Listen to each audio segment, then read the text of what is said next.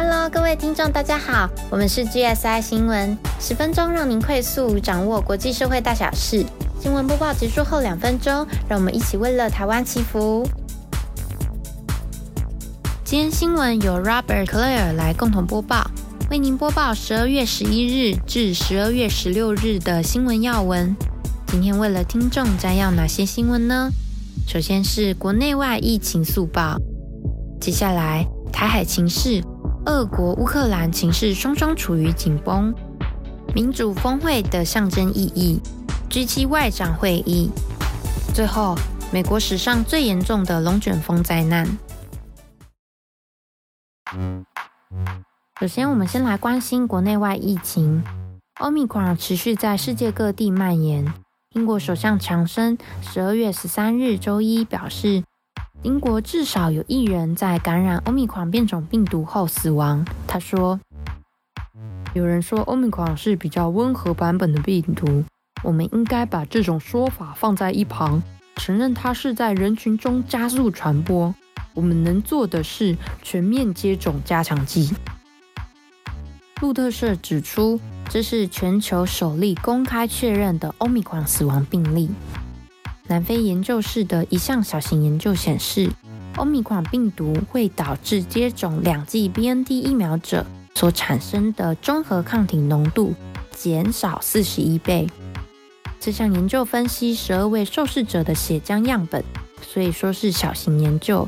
尽管如此，其研究仍然具有参考价值。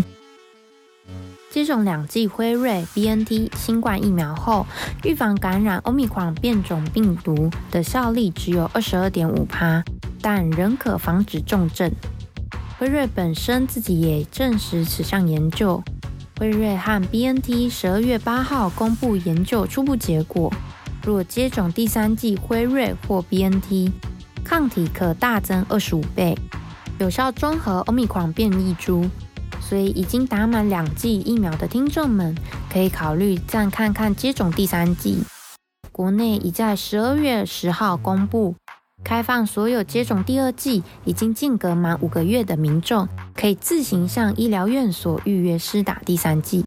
第三剂提供的是莫德纳疫苗，因此如果是打两剂 BNT 或 AZ 混打 BNT 者，第三剂则要再等等。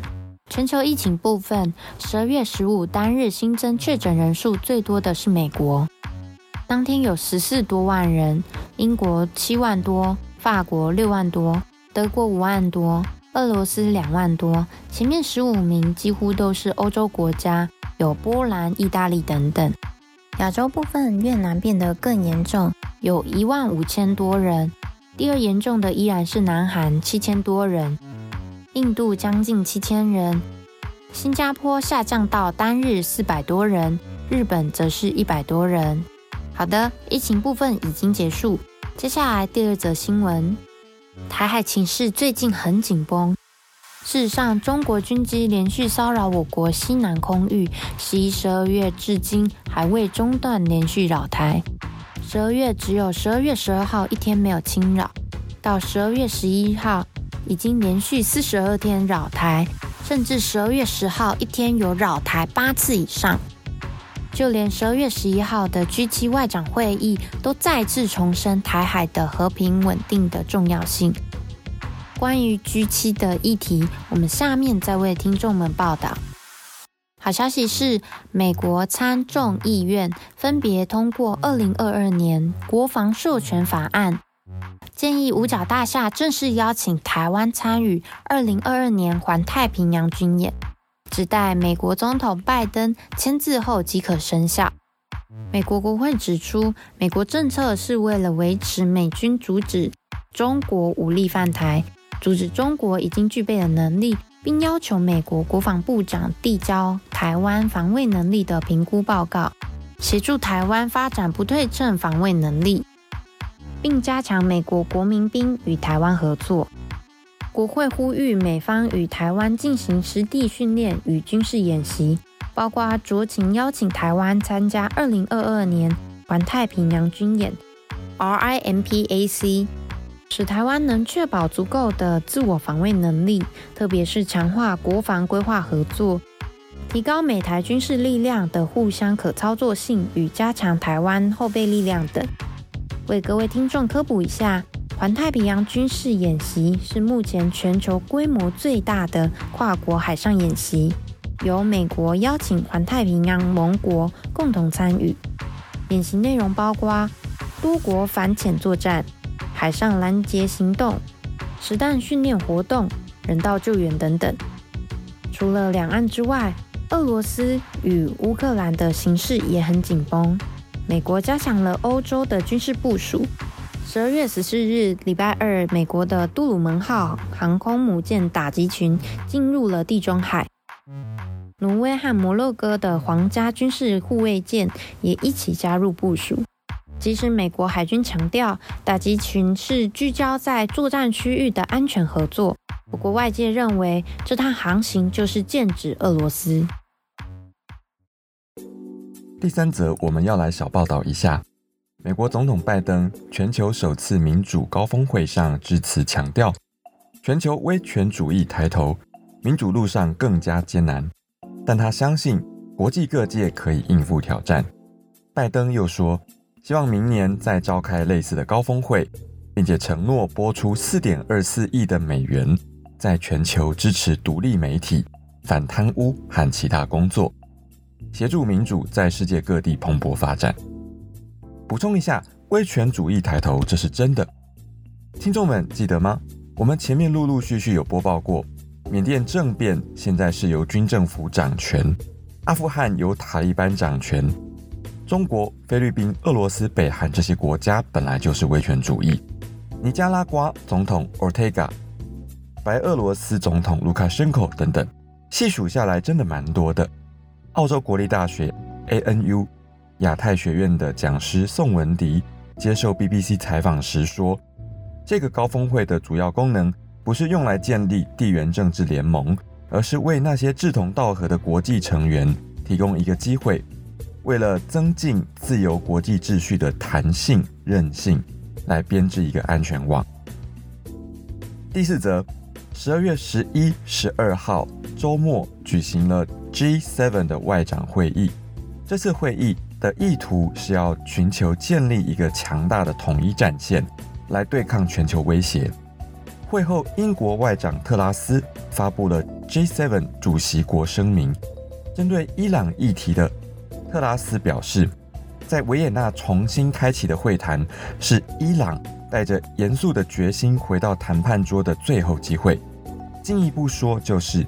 伊朗必须停止核子升级，并且把握机会，在还有可能时达成协议。除了伊朗以外，G7 也团结一致谴责俄罗斯在乌克兰边界附近扩大军事部署，并且要求莫斯科让局势降温。俄罗斯如果对乌克兰采取进一步的军事进犯行动，面临的回应将会造成重大后果和严重损失。针对台海的议题。特拉斯说：“我们在周末的会议中明确表达，我们对中国胁迫性的经济政策感到忧虑，所以我们希望能让志同道合的自由民主国家强化投资与经贸实力。”他指出，各国外长讨论了与中国有关的一系列议题与挑战，包括香港与新疆、南海及东海的情况，以及台湾海峡和平稳定的重要性。这次会议强力重申。五月的 G7 外长会议公报以及六月的 G7 领袖高峰会公报所指出的承诺与立场。今年五月召开的 G7 外长会议会后发布公报，提到支持台湾有意义参与世界卫生组织 WHO 以及台湾海峡和平稳定的重要性。这是 G7 首次公开提到台海的局势。六月发布的高峰会公报也明确提出。强烈反对任何单方面试图改变现状以及令紧张情势升温的状况，呼吁中国尊重人权和基本自由等等。最后，我们来快速报道美国龙卷风的灾难。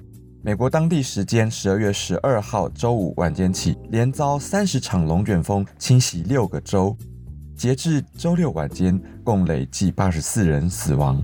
其中，肯塔基州已知至少七十人罹难，伊利诺州一间亚马逊公司的仓库屋顶崩塌，造成六人罹难。肯塔基州西部一个居民约一万人的小镇梅菲尔德已经面目全非，镇上一座最大的石砌的教堂几乎完全倒塌。当地一间蜡烛工厂被击垮时，厂房内有约一百一十名员工。自当地周六清晨三点以后，就没有再发现生还者。预计总罹难人数可能会破百，有将近一亿人受到影响。这是美国史上最严重的龙卷风事件。好的，我们今天新闻播报到此。新闻结束后，欢迎您与暖心的 Grace 为我们的世界一同祈福。今天资料来源主要是大纪元、关键评论、BBC、中时新闻网、YouTube、UDN、关键评论网、Line Today 新闻、TVBS、RFI、巨亨、LTN、奇摩新闻网、环宇新闻台以及中央流行疫情指挥中心的记者会。亲爱的神，感谢您垂听我们的祷告到现在。那。全世界新冠病毒其实扩散的非常的严重，那台湾也有新的呃本土案例，甚至呢英国有人因为新的变种病毒而死亡。虽然情况看起来非常严重，但是只要我们打到第三剂的疫苗，还是有呃这个防护的能力，所以真的很感谢神。那希望有人更多人能听到这个 podcast，一起帮疫情呢赶快结束祷告。那现在台海啊，跟乌克兰已经面临到了威权的压迫。那很感谢神，透过美国进行环太平洋军事演习以及 G7 峰会，有提到相关的事情。不过，真心的希望这个世界上从台湾开始，不要再发生战争。即使国家再小，仍有第三方的力量能协助维持和平。那感谢神，让我们能够自由的生活在这片土地上。所以我们会做神期盼的事，爱着神和地球村的所有人，并祷告。